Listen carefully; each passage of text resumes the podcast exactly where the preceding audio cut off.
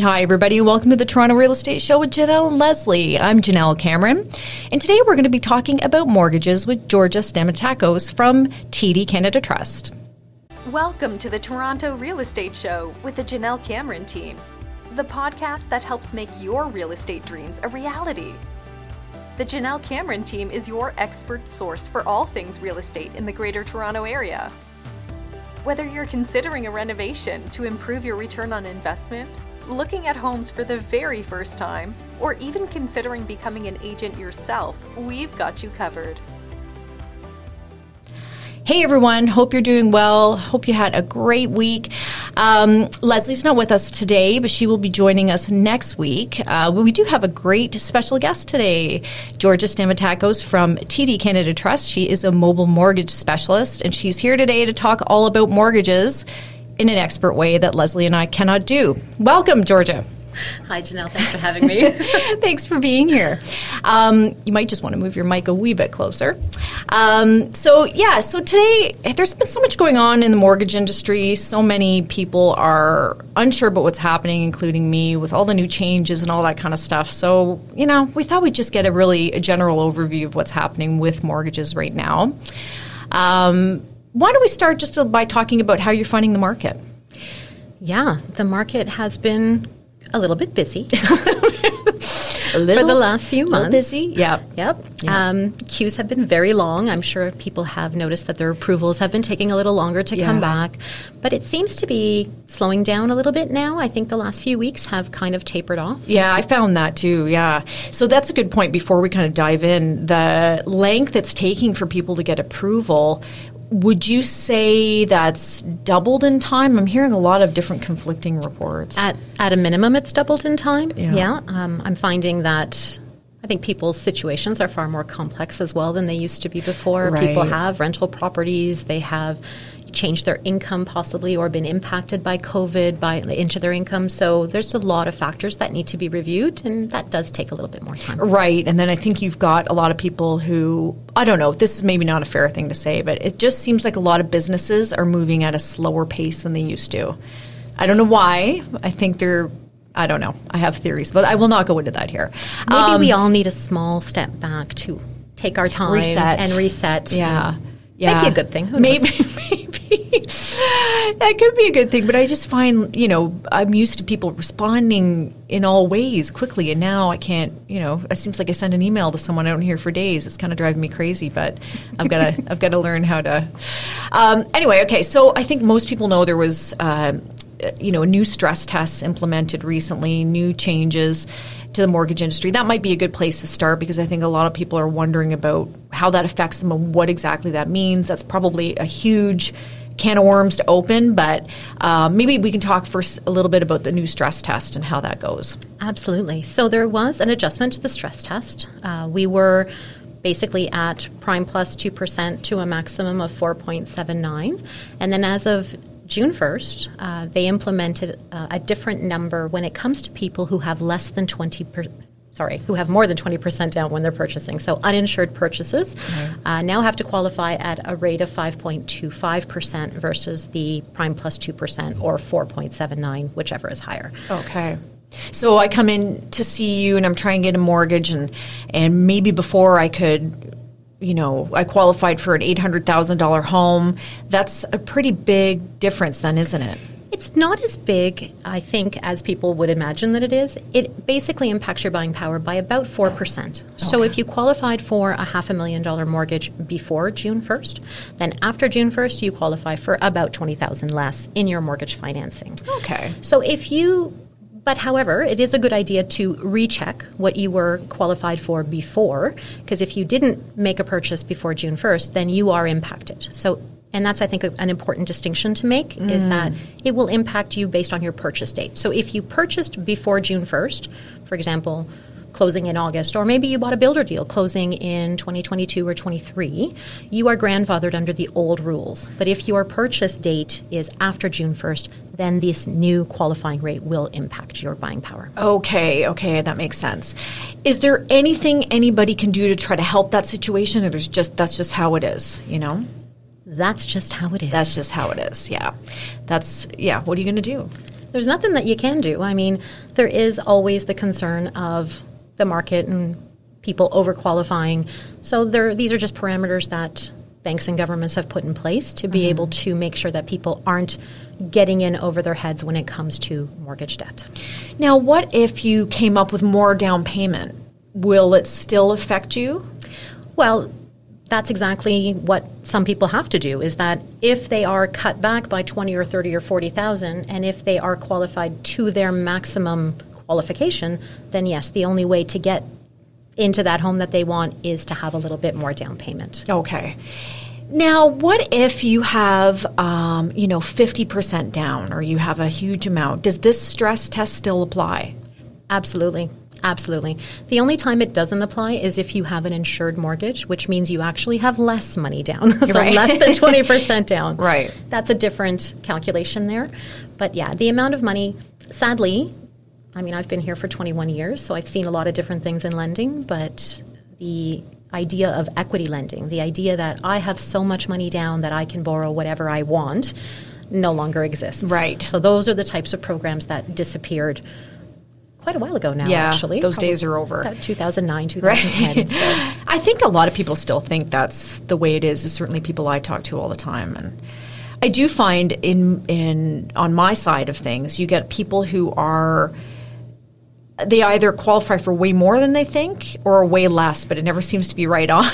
it's so true. I find the people who think that they don't qualify tend to qualify for more. Right. Simply because they do live a simpler lifestyle right. and they're more debt averse by nature. Right. So therefore they just assume, oh, no, I could never afford that. Yeah. Um, but those tend to be your. Uh, your higher qualified clients who generally don't go to their maximum anyway. That's so right. This type of an adjustment wouldn't impact them because they would never think about going to their maximum anyway. So a small internal adjustment on our numbers doesn't really impact their buying ability. Right.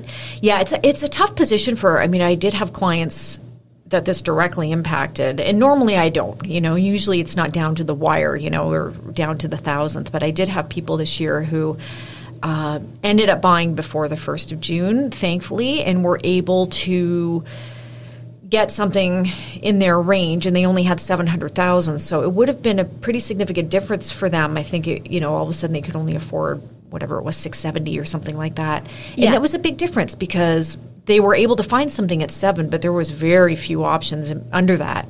Exactly and i think that's that's the thing. It's if you're in a multiple offer situation you have to really be careful to to accommodate for that that 4% differential because that could be the difference between being the winning bid or not being the winning bid. That's right, yeah.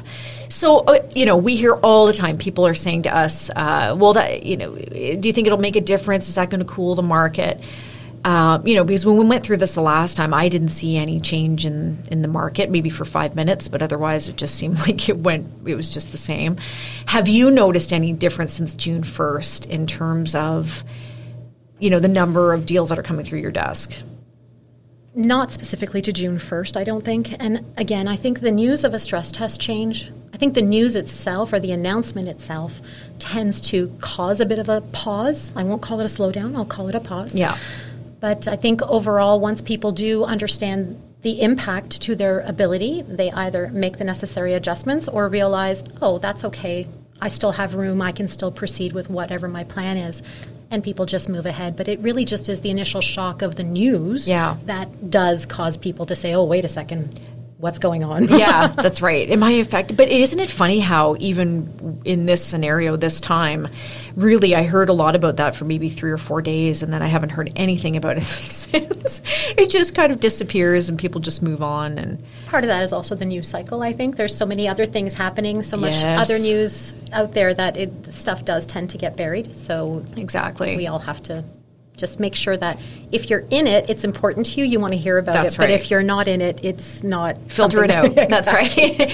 um, one of the things I always wondered about, and I think I know the answer to this, but maybe some of our listeners don't, is if you have a mortgage right now and it's coming up for renewal and you need to renew the mortgage, do all of a sudden you have to now qualify at the new stress test rate? And if so, what happens if you don't?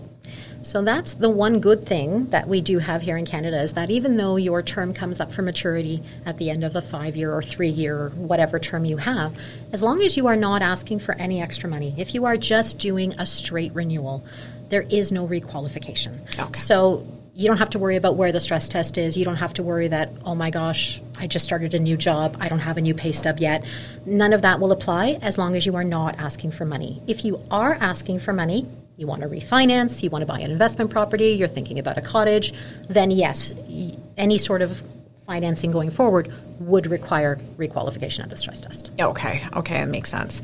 Um, and that brings up a really good point. I think how I've found COVID working for people from a financial perspective has been you either are really struggling or you have a lot of excess money because you're not spending money on travel. So I do see a lot of people buying second properties, whether that's an investment property or a cottage or whatever the case may be. Um, are you finding the same thing in, in your business? Absolutely. There's been a lot of cottage purchases, and there have been quite a few investment property purchases, despite the fact that prices have been rising over the last 18 months since COVID yeah. came in. Yeah. So there's a lot of everything, and I think you're absolutely right. There is exactly that dichotomy where you have the, the haves have more and the have-nots have less. Yes, and it's it's an unfortunate it is circumstance. Yeah.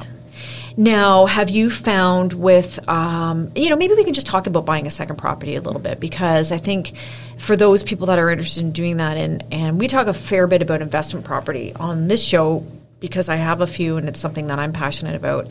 Um, you know, we do get a lot of questions about that. Mm-hmm. So, from a mortgage qualifying perspective, what do you need to buy a second property? What does a person need to have? You know, how much money do they need to make or how much do they have to put down? All those kind of basics.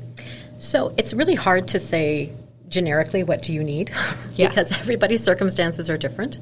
But what I can tell you is yeah, you do have to be employed, got to have a job. Yep. you have to be able to carry and afford your own debts. Mm-hmm. And then you also have to demonstrate that you can cover any shortfall from any potential rental income you might be earning that may not cover all of the expenses of the property. And, you know, the formulas are kind of complicated. It's hard for me to sit here and spout policy you'll never have me back after right. a boring half hour. But but yeah, we can use rental income. We can use potential rental income. We can ask appraisers to give us fair market rent on, for example, a condominium that you might want to mm. be considering. But overall, you do have to have a minimum of 20% down, possibly more depending on what your debt circumstances are. Mm-hmm. And meet the formulas as required by each each lender. Yeah. Okay, that makes sense.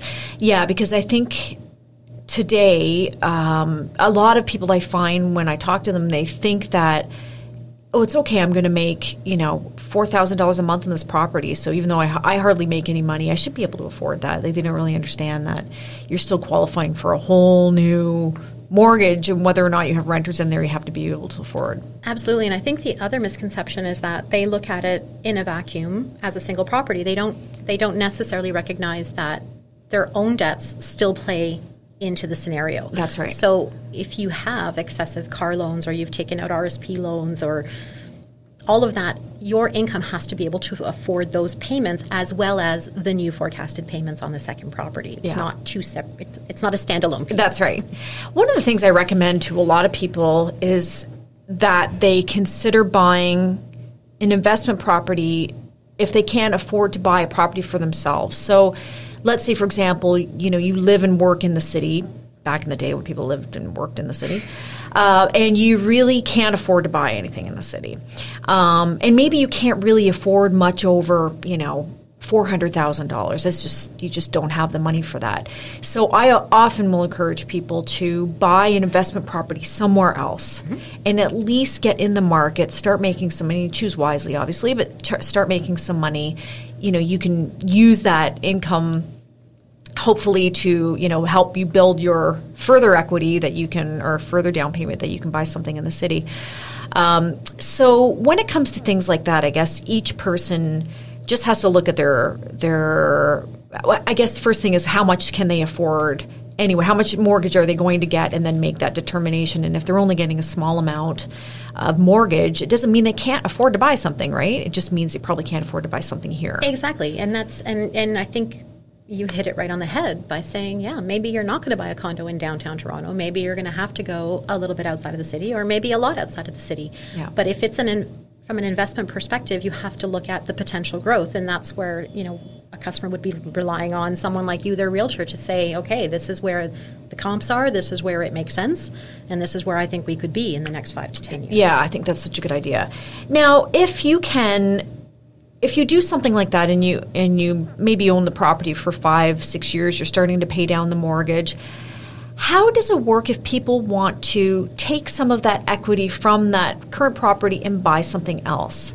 That is 100% allowed. Okay. You can leverage the existing properties that you hold, whether it's your principal residence or, or an investment property, and take the equity out through either vehicle, whether that's a mortgage or an, a line of credit. Mm-hmm. Um, and both options will give you different benefits or downfalls, Yeah. um, depending on how you want to look at it. But yeah, you can definitely use that as your down payment. That is that is allowed in Canada. So Yeah, which is I think a, a re- also a really good way to you know just get your foot in the door. I think start making some money. You can't uh, win if you don't play, so to speak, right? Well, this is it, and it's almost impossible to time any market. So you almost have to get in and start Yeah, somewhere, Yeah. wherever that may be. Yes. and just do the best that you can. And That's hope, right. And hope the markets go your way. That's- Yeah, and they so far always do, um, and that's interesting because we talk about that on this show all the time. Is that you can't can't time the market, and and you know I said last week if if I had a dollar for everybody that had told me over the years uh, that they were going to wait until the prices dropped before they bought, you know, I'd be pretty wealthy. But uh, like a lot of these people, just they've never been able to buy anything ever, and they never will. You know, because they've Yeah. they've missed the boat. So It's it's hard. It's you, you may, yeah, my advice, and I'm sure yours is the same, is just get in, just buy something, Yep. right? Just you, you have to get in and ride the wave, and and I guess that's back to the investment property uh, scenario is that you know if you can't afford, don't wait for your dream home here. You're better off buying something somewhere else, making some money on that property, even selling it in five years. Then you've made some money to put down. But if, if you're waiting for two or three years to build more down payment, you're never going to be able to save that kind of money. well, and unfortunately, that is the case. I mean, unless you are making hundreds of thousands of dollars a year, it's very hard to save more than ten, twenty thousand dollars a year. So Yeah. by the time you save that money, based on historical data, the house that you want to afford is, is only that much further out of reach because if you Yeah. go up 10,000 the price goes up 50,000 That's or right. whatever the number is but Yeah. it's very it's I think I've seen and I think it's it's shown for now which again it's no guarantee of future Right. returns but you know your money will grow faster in the market than it does outside of the market Yes. so Yeah. I do think that getting in when you can when it's when it's financially sound for you to do so Exactly. it absolutely makes sense Yeah, yeah, I agree. Um, now, maybe we can talk a little bit about the difference between fixed and variable, and what you recommend, or you know, what types of products are available for people. Absolutely. So I think timing the market on purchase price for a home can also be said, or not being able to time a market for that is can be also be said for interest rates. So interest rates will fluctuate. Interest rates go up and interest rates go down, much more like a cardiogram than than anything else.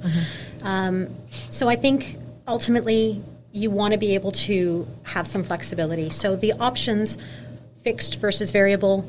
Um, fixed rates are just what they are, which is fixed for a set period of time. That can be six months to up to 10 years. What is the standard for most people for a fixed rate? So the average, most people take a five-year fixed term when they, and I think that's probably the rate that is most advertised by all banks and brokers. That is where, that, that's the level where everybody competes. Yeah.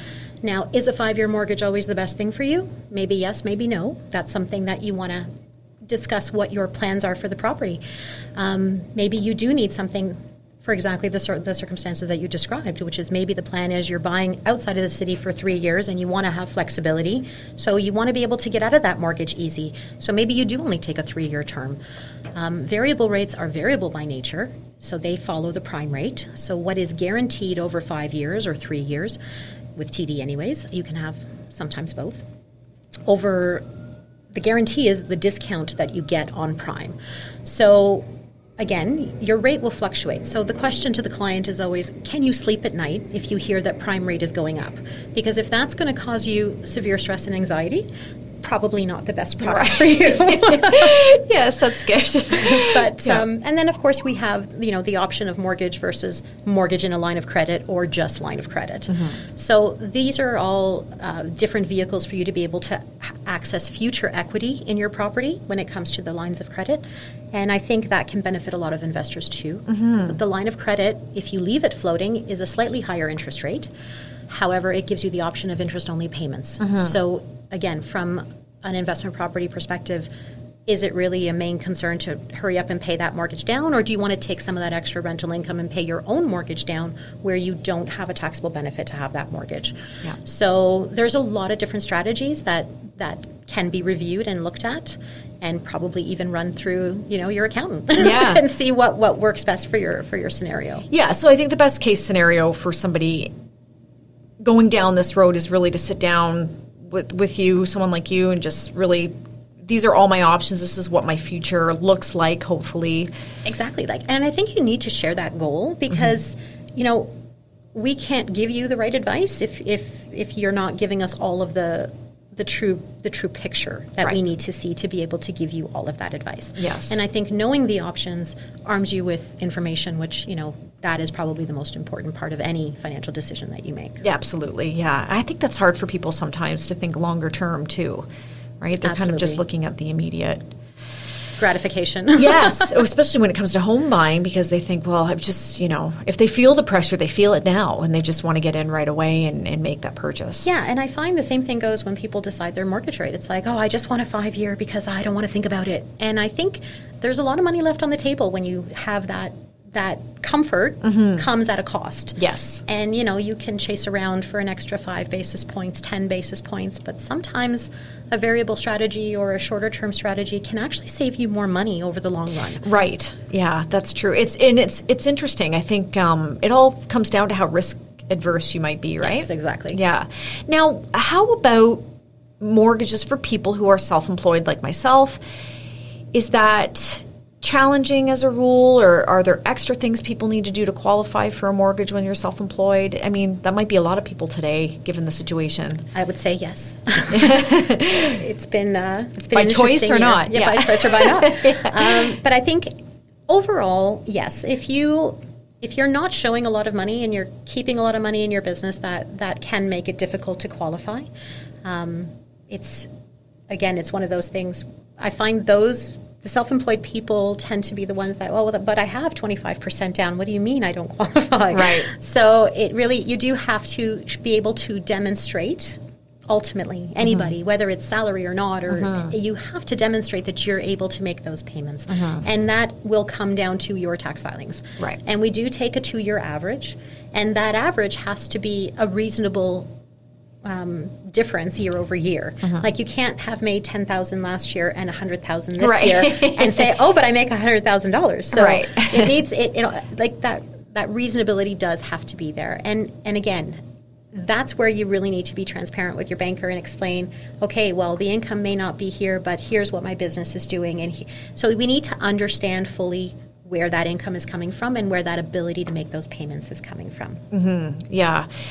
And I mean, on that note, just maybe give people a bit of a perspective on qualifying in general, what that looks like, what kind of things are important. I mean, I've always told my clients your income really is, is the key. Your down payment's important, but your income, even if you have a great down payment, if you don't have much income, you're in trouble. Absolutely. Income is very, very important. And, and I think for a lot of people, when the income isn't there, we can always look at a cosigner as well. Mm-hmm. That is always an option.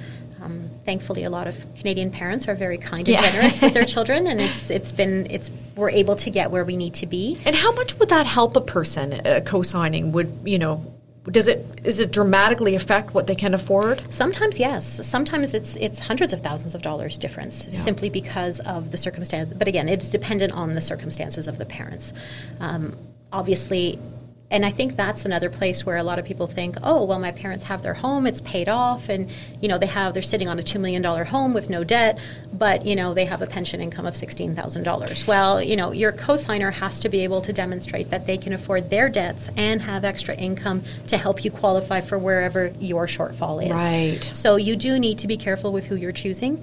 Um, it's not a guarantee thing. It's one of those things that again you need to run through your your advisor. Right. Yeah, that's a good point because I think, um, uh, you know, I digress for a minute, but we talk about elderly people. Sometimes I do have elderly people who sometimes need a mortgage, but they obviously they they have a trouble getting one. Sometimes I find that with um, even like a they've got their home paid off and they're buying another one, but maybe there's a gap in between of three months, and they have a really hard time getting Bridge financing. bridge financing because they're in their 80s and they don't have an income. That's right. Yeah. Um, yeah. Ideally, I always I always recommend to clients, even if you don't need a mortgage, you should always have at least a small credit facility.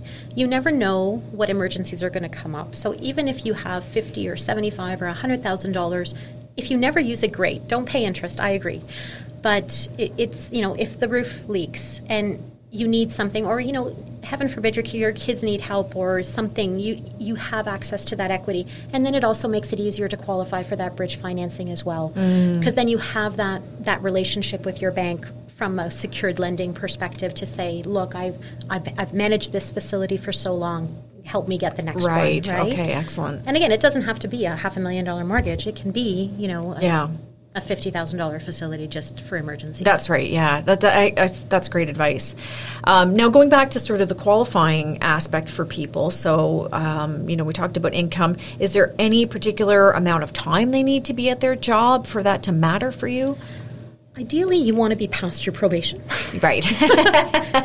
There were a lot of people this year who did change jobs due to COVID, and, Yeah. and many of them actually for a better salary and a better position. Like, it, this isn't all bad news. I don't want to misconstrue anything. So, but I think, yeah, it's like, okay, I'm, I'm in a new job, I'm getting 10,000 more. Well, okay, but are you past your probation? Let's make sure that you have the right amount of time in that job. And also, you know, is it the same type of industry or Mm-hmm. are you changing industries? That will also have an impact as well. Interesting. well. So it's again, it's very hard to speak generically because Sure. everybody's circumstance is different. I always like to use the analogy of Big Macs. We're not all Big Macs. Right. Um, even though everybody gets a mortgage, every mortgage is different. Right. And it's how you fit within within the different policies and what your circumstances are to help, you know, demonstrate what your affordability actually is. but as a rule, you want to be there a few months. As a rule, you want to be there more than three months. Yes. right. Okay. And um, in terms of age, does that affect?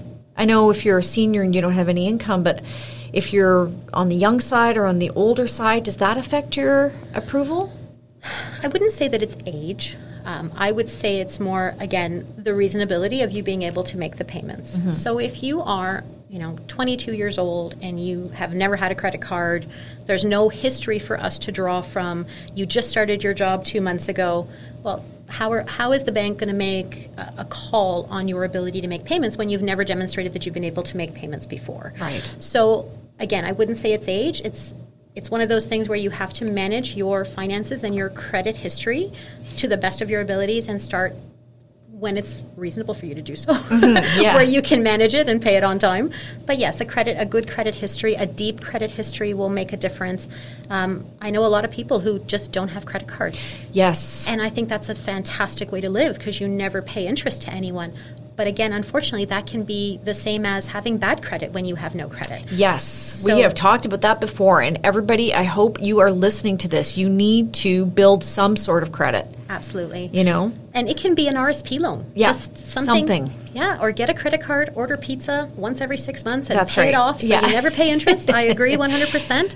But really, you do have to have that credit history because that's how you you show and demonstrate that you're able to take on more and more Yeah. credit as your needs change as we get older, right? Isn't that interesting? I, I had a client a few years back, and uh, she made a good income.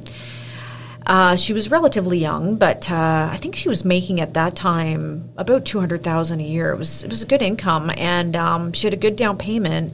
Didn't have any credit history at all, and Yep. she couldn't get a mortgage. yes, you will probably need a cosigner at that yeah. point. Yeah, she did. Yeah, she ended up with her dad co-signing, but it was it was eye opening. I think even for me at that time, I hadn't really realized what an impact that has. Yeah, and I and also just to take one step back to those lines of credit, even having a small credit facility available to you, like when you do want to move, I mean, deposits now that are required are, are more than, you know, 10,000, Yeah, 20,000. 5%. Most people don't have that kind of liquid cash in an account where they can stroke a check and, and be able to put their offer in. So having those credit facilities, again, not to use them, but to have them available, Yes. help facilitate the, the entire process beginning to end. Yeah, absolutely. And that reminds me of uh, credit score in general. What is, you know, what is credit score comprised of? How does that work for people? How do they improve it if it's not very good? Yes, your credit score is a living, breathing thing, and I think a lot of people don't realize that. It can change month to month, and a lot of that will depend on primarily one, do you make your contractual payments on time? That's very important. Um, the second uh, big impactful thing is how much debt do you carry on your available credit limits? So, as a rule of thumb, you want to A, pay everything on time or pay more than your minimum payment on time. And you also never want to carry balances that are more than about 50% of your total credit limits. So, you have to be just be really careful when it comes to paying off credit. And, you know, a lot of people said, oh, well, I just closed three credit cards. Well, that sometimes can have a detrimental effect on your credit score because if you drastically reduce your available credit, but you haven't reduced the total debt, and that ratio changes, that can actually drop your credit score temporarily. Right. And again, it won't be forever, and you can do things to incre- improve your score. You can if you're if possible, where possible, reduce your limits, um, increase your minimum payments, uh, pay more frequently, pay biweekly instead of monthly on your credit cards. Um, there's a lot of things that you can do, and then that algorithm can can be impacted in a positive way. Yeah, yeah. I think that's important for people to realize too. It's not somebody who's determining what your score is. It is an algorithm. Yep. One of the things that caught me off guard at one point, I, I think it may have been one of my first mortgages, is that um, I have a big credit card. I have a big credit card uh, amount limit. Yes. And uh, I pay I pay it off every month. I've never in my life carried a balance on my card ever, but it's substantial. So, and my monthly, you know, credit um, usage is substantial. So, I was going to, I think, get a mortgage many years ago, and and they said, well, you know, you've got whatever it was at the time, you know, eighteen thousand dollars on your credit card, and I said, yeah, but I pay that off every month. Um, but it really impacted, right? My because they looked at that saying, well, that's so much on your credit card even if you do pay it off every month you've got that revolving amount that that affected my credit score and so And it's also the debt obligation, right? you- Right. t- by contract, the assumption is, because most cards are, that you have to pay at least 3% of whatever the outstanding balance is. So that's the rule of thumb that m- most lenders will apply. Mm-hmm. So if you have a balance of $20,000, well, 3% is $600. right $600 monthly equals almost $150,000 worth of mortgage buying power. Right, So right. you really need to think about where you're putting your cash Yeah. um, and how best to, to sometimes sometimes restructuring that debt, especially if the plan is to purchase 6 to 12 months. Get in and talk to someone early. Mm-hmm. Yes. And have them look at your credit, have a discussion, what can you do to repair bad credit or to just maintain good credit? And then also if if necessary, do you need to rejig some of those payments and and make your your ratios look a little bit better? Yeah, that is so important, and that's such a great tip for people is really to get in and talk to someone sooner than later because I think these are things the general public just doesn't understand. You know, Yeah. and especially if you've never gone through it before and you're going through your first mortgage approval. or you went through it a long time ago. Yes. Because the rules are different. That's and, right. And the requirements are different. And, Yeah. you know, it was easy before. I think we all used to joke in the early 2000s about, oh, do you have a pulse? You Yeah, can, you can get a mortgage. Exactly. So, you know, it's a little more complicated than that now. Yeah. Um, it helps to have a pulse. Yes, But, um, it does. But you know, we should do just as an aside a whole show about credit, how to improve it, how you know how to get it in the best position. You know, because there's, there's a lot of people out there struggling with their with their credit. And and I think some people, I, and I don't know how accurate those credit karmas and all those other mm-hmm. apps are that work. I think ultimately you want to you want to go to the source and. And I don't think a lot of people understand that you can actually just contact Equifax directly and get a copy of your credit report and your credit score directly from Equifax. Right. It does not count as an inquiry. It's your information to have. It's your right to see it. Right. And I think everybody should do that. It's Yeah, and that is okay. We keep thinking of things as you say them. The whole there's this definite um, opinion out there that every time you ask for your credit score, it lowers your credit score. What is the actual facts on that? So, part of the algorithm is um, how often you are looking or seeking for credit. So, the yes, when you do an inquiry, so let's say you go and sadly most of these stores are closed. Let's say you go to the Bay and you apply for a credit card because you're going to get a 10% discount. So you apply and you get auto approved, and that's great. You get your discount, you move on. And then you go to Staples, and Staples says, you know what, if you open a credit card with us, we're going to give you another 15% off. So you apply. So now what you're doing is you are you're going out, you're applying for credit, and all these new facilities keep showing up on your credit bureau.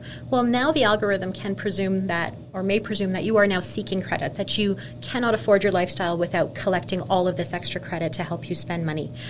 But so that's one thing that will that's a negative impact to your score. However, if you're doing a mortgage inquiry and you go to three different banks or brokers or whatever the case may be, you're going to have an inquiry from each one, yes, and your score will temporarily drop. But the following months, you're only going to get one mortgage.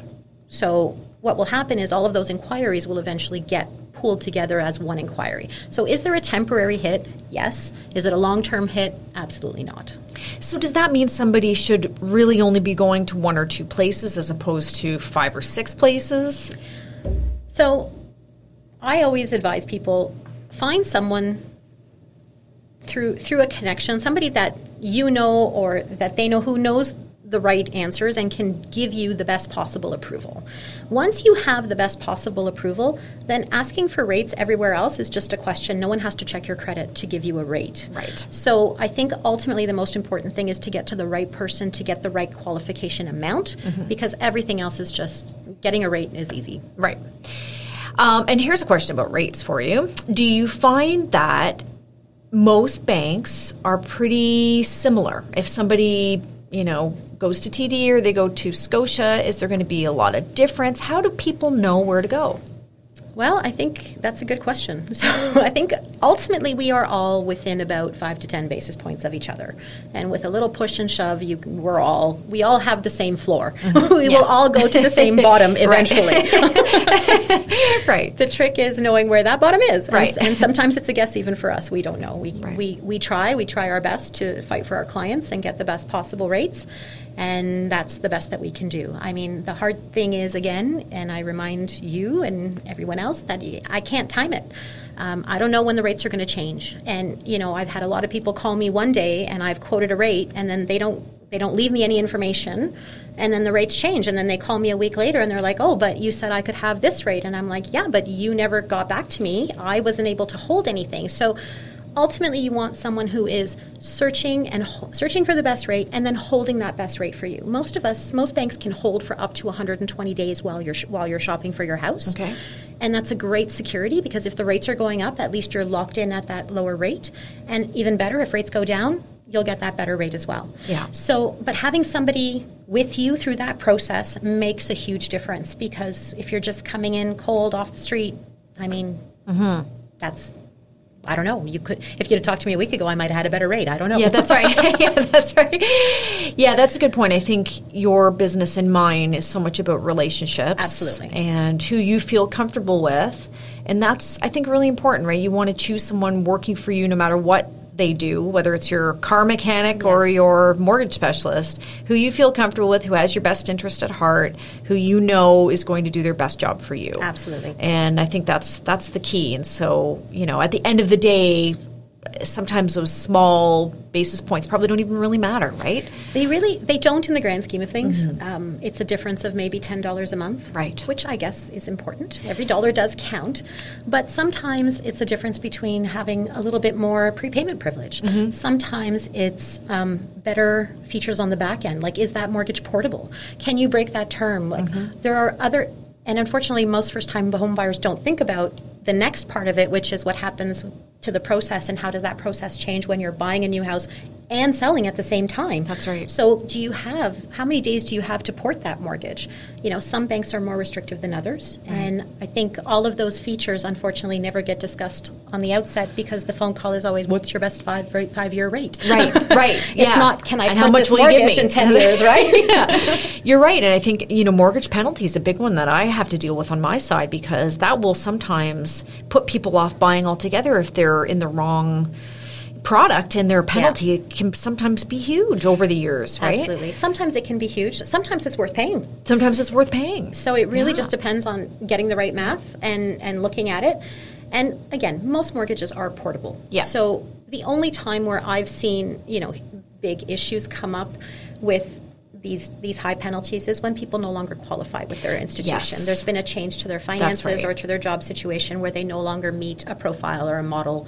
And generally speaking, that's the reason why those those penalties become an issue. Right. For the most part, any rate is portable. Yeah, yeah, which is great as long as you're. Yeah, it just depends on the situation you're in as Exactly. well. Yeah. Now, in terms of um, you know mortgage approval process, how early should a person start that when they're intending to buy? As soon as possible. So you know, a couple months in advance, sort of thing. I would say the moment you start thinking you want to buy a house, your first call should be to get pre-approved. Okay. Because you don't want to be shopping in the wrong place. You don't want to be falling in love with a million dollar home when your budget is half a million dollars. And it's important to know and understand that. Yeah. Um, That's what we always say on this show. First step: do not come out. Do not ask me to show you properties if you've not been approved. yeah. Well, you know, we we don't want to be tour guides in our own city. Oh no, not so much. Yeah. or tourists in our own city for that matter. So we just want to make sure that you have the right information and that you're properly armed so that when you are reaching out to a real estate agent, you know that you're going to the right areas and you're going to the right price points. Yeah, exactly. The other thing too is that I just want to point out after having gone through this process many times is that you have a lot of documents you have to gather. And so you want to find out what those are as soon as possible so you can start collecting them. Because we don't all Yes. have that stuff at our fingertips. No, we don't. And and and a lot of people don't file their taxes on time. That's right. so it's important to know and understand what you need so that Mm-hmm. you can be properly armed because not having the right information can make the process very bumpy and very uncomfortable and very frustrating. Yeah. And sometimes it even helps when we're coming to the end of a year, sometimes it helps to understand what do my taxes have to look like next year? M- you know, can I make this look better? I'm you know what what am I declaring and what am I writing off and how much of that needs to happen again i- with the advice of your accountant please um, Yeah. but I mean a lot of times you know people know like that they have more bonus money coming in so they know that at the end of the year that bonus is coming that's not going to reflect until they actually get that T4 Yeah. so we just there's the information is important and that's why getting the, the process started quickly is important. Yeah, yeah, it's it's so true. I think the from my perspective, and again, I'm not the expert, but you know, filing your taxes on time, not making any major purchases of vehicles or anything like that right before you're about to try to get absolutely a mortgage, not do not do that. Not changing jobs. yep. Stay where you are. Yes, these are these are things that are important while you're getting pre-approved, and then once you've got the mortgage, change away. Exactly. And even during the pre approval process, if there is a change, maybe reach out and be proactive because your advisor may not know of that change. Mm-hmm. So it's your it's your responsibility to keep us apprised so that we can make sure that you still qualify, that you don't qualify for less, or maybe in a good instance, it might mean you qualify for more. So mm-hmm. why not have that information? That's right. So be forthcoming and have that relationship and build on it over time. And again, your mortgage professional doesn't have to leave you after the first transaction. This isn't the last house you're going to buy. That's right. Inevitably, you're going to go through this process again, whether it's you know. Although they never think they will. no, they never do. but you will. Trust me, you will. yes, you will. Yeah. Inevitably, that kitchen needs to be redone, or the Oh, basement yeah. needs to be redone, or kids have to go to university, and uh, there's always something that requires us looking and revisiting our finances. It is. It's not. It's not a static thing. That's right. Yeah.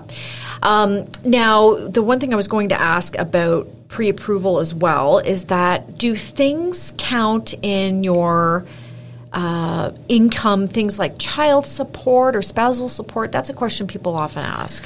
Yeah, it's very important uh, when you if you are going through that circumstance where you are separating from a spouse or have separated from a spouse, absolutely. That agreement is imperative. It's necessary for you to qualify for financing for many reasons. Um, not the least of which is income because yes child support whether you collect it it can be used as income if you pay it it has to be included as a debt Right.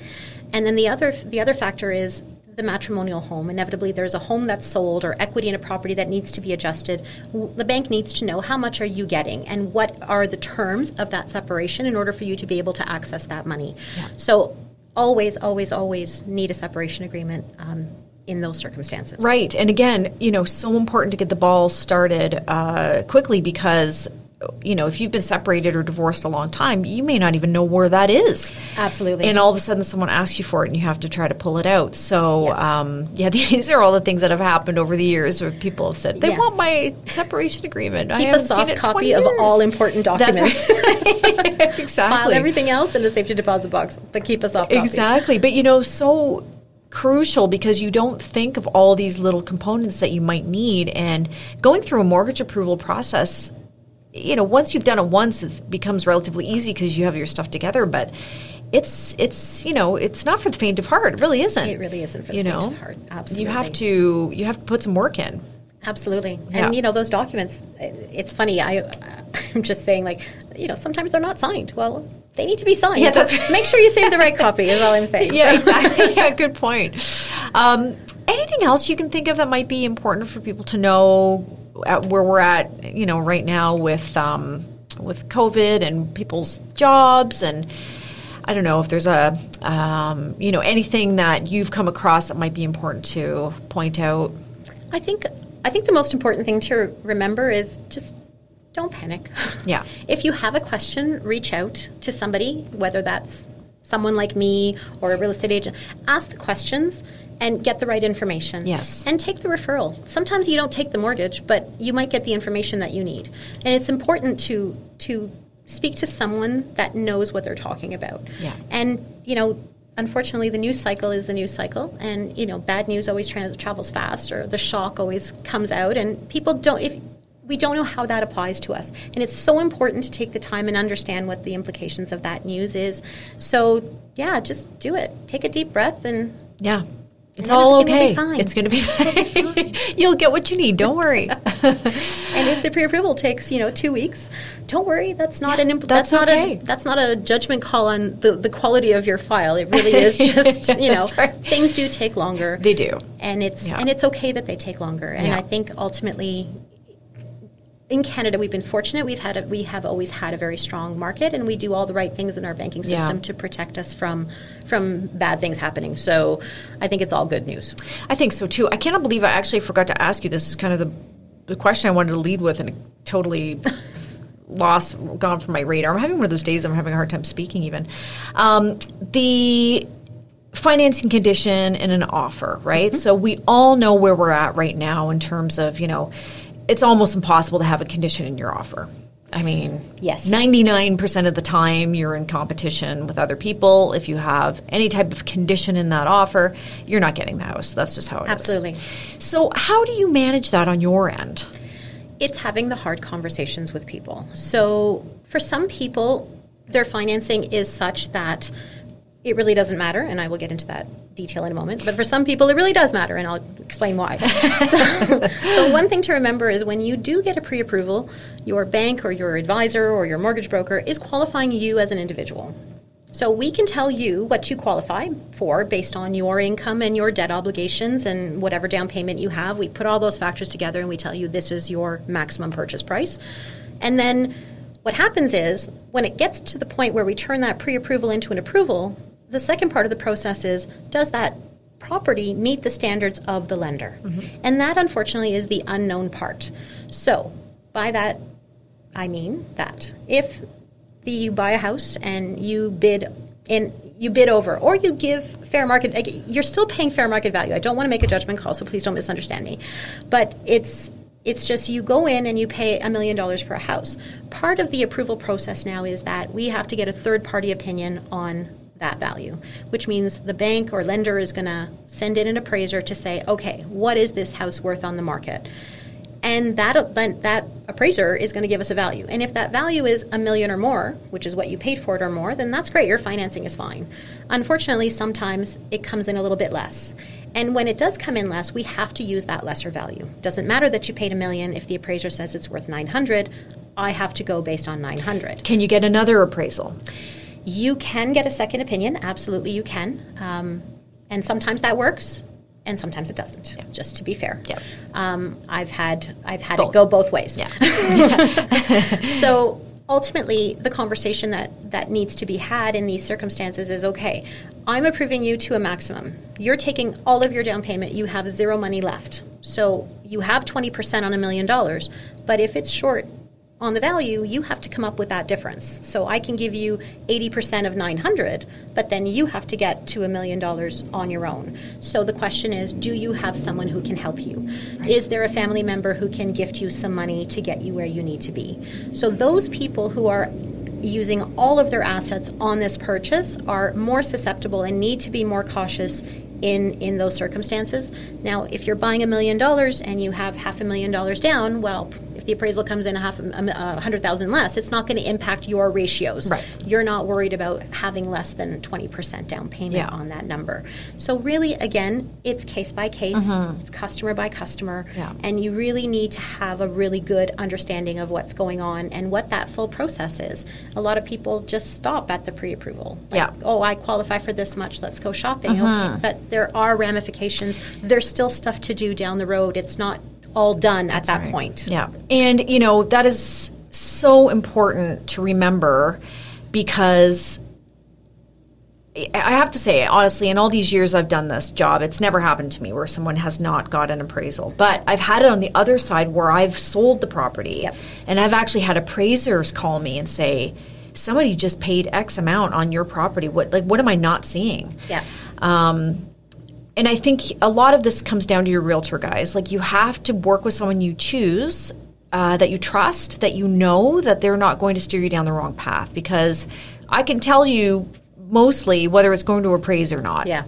You know, I've got I'm going to have a pretty good sense, as will all the good realtors out there. We're going Absolutely. to know. Um, so you know, if the last sale was eight fifty, and I'm suggesting you spend one two, then we've probably got a problem.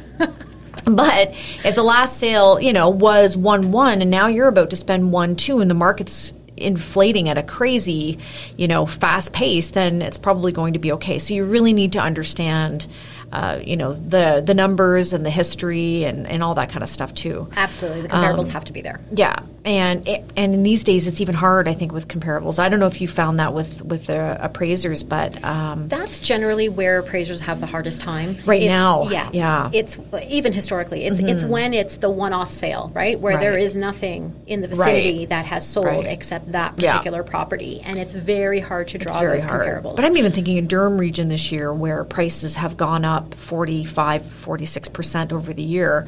I think it's really hard for appraisers to look at a price and a house and say, "Well, I don't know, right? Yeah, yeah. I know it sold for five hundred last year, but they're all selling for seven fifty now, so I guess it's okay."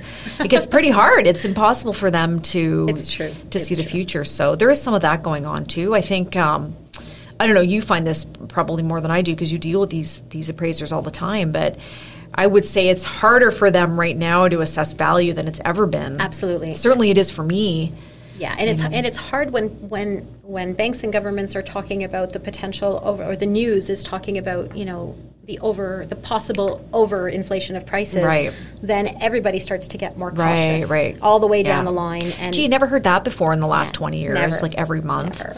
Uh, but no, you're right. It's it's impo- I know, my told the story on this show a while ago. My sister bought a house uh, about uh, a year and a half ago, and she paid five sixty for it. And then the exact same house sold a year later, only on Yeah. a smaller lot for eight sixty. So you know. These Yeah. properties went up three hundred thousand dollars in a year. Yeah, I know.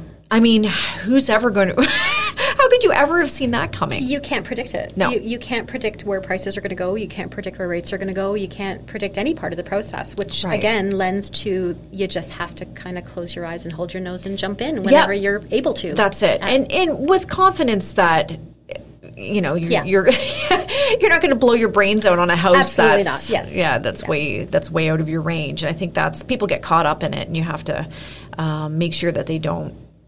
You know, they don't get Yes, always within always within your means and always within your comfort level. But I think you know for to sit on the sidelines and say, "Oh, I'm going to wait because everybody's saying you know the market's going to Oh go yeah, down." good luck with that. I just it's it's impossible. It could it, it may it may go down, but it it may come right back up again. Yeah, and, and I don't it's not going down. and I don't think we ever know a correction until we are coming out of it. It's So- true, and I I mean I don't think we've ever. re- In 2008, we had a very small, what I would call, I don't even think it was really a correction, it was a flattening. And I think that's the, really the only time I've ever, Yeah, and that lasted about six months. Yeah. and by the time we realized we were in it, we were already we were out, of it. That's right. or coming out Yeah. of it at, at, at a a And it's not like prices really dropped, they just sort of went flat. yes. So, yeah, interesting. I think that's a, that's a bad move. don't, don't wait, everyone. I feel for you. Don't Absolutely. wait. Um, okay, I guess that's probably all we need to cover today, unless there's anything else you can think of. I, th- I think that's pretty good. That's a lot of information. That's a lot of information. Probably, I mean, hopefully everyone's still listening. they started and like, "Oh, my head is spinning. I have to tune out." Um, anyway, may, I think that'd be great to have you back one time, and we'll talk about. I'd love to come um. Yeah, that whole credit aspect. I think that's really important. I know a lot of people are always interested in knowing how to improve or what they need to do. Absolutely. So, okay, now tell us where everyone can reach you and find you. Absolutely. You can reach me at georgia.stamatacos at td.com. You can give me a call at 416 618 1912, and I'm happy to help in any way I can. Awesome. And are you on social media? Uh, I am getting on social media Okay. shortly. By the time you invite me back, I will have all those details. Okay, good. In the meantime, guys, we're going to link everything in our social media as well as on the podcast, uh, so you can reach out if you want to and need to. And I think uh, George is a great person to talk to if you need, you know, anything uh, relating to mortgage information. So that would be that would be good for you to do. So. Um, Thank you for listening, and please follow us on all of our social. It is at the Jenelle Cameron Team on Facebook and Instagram and YouTube. And of course, we always appreciate it if you uh, like our content, send questions in, obviously subscribe. Always happy to have you here, and we love your questions. And uh, it's because of everyone who asked about mortgages that you're here today. So thanks again, and I wish you happy real estate, and we'll talk to you next week. We hope you've enjoyed the Toronto Real Estate Show with the Jenelle Cameron team. But more importantly, we hope you feel better informed and enthusiastic about your real estate future. We know buying and selling can be stressful, so let us help. If you're looking for hands on support in the Greater Toronto Area, the Jenelle Cameron team from Remax Hallmark Realty is ready to assist. Visit JenelleCameron.com. That's J E N E L L E Cameron.com or dial 416 486 5588. Join us again next week as we deliver more content to help you reach your real estate dreams.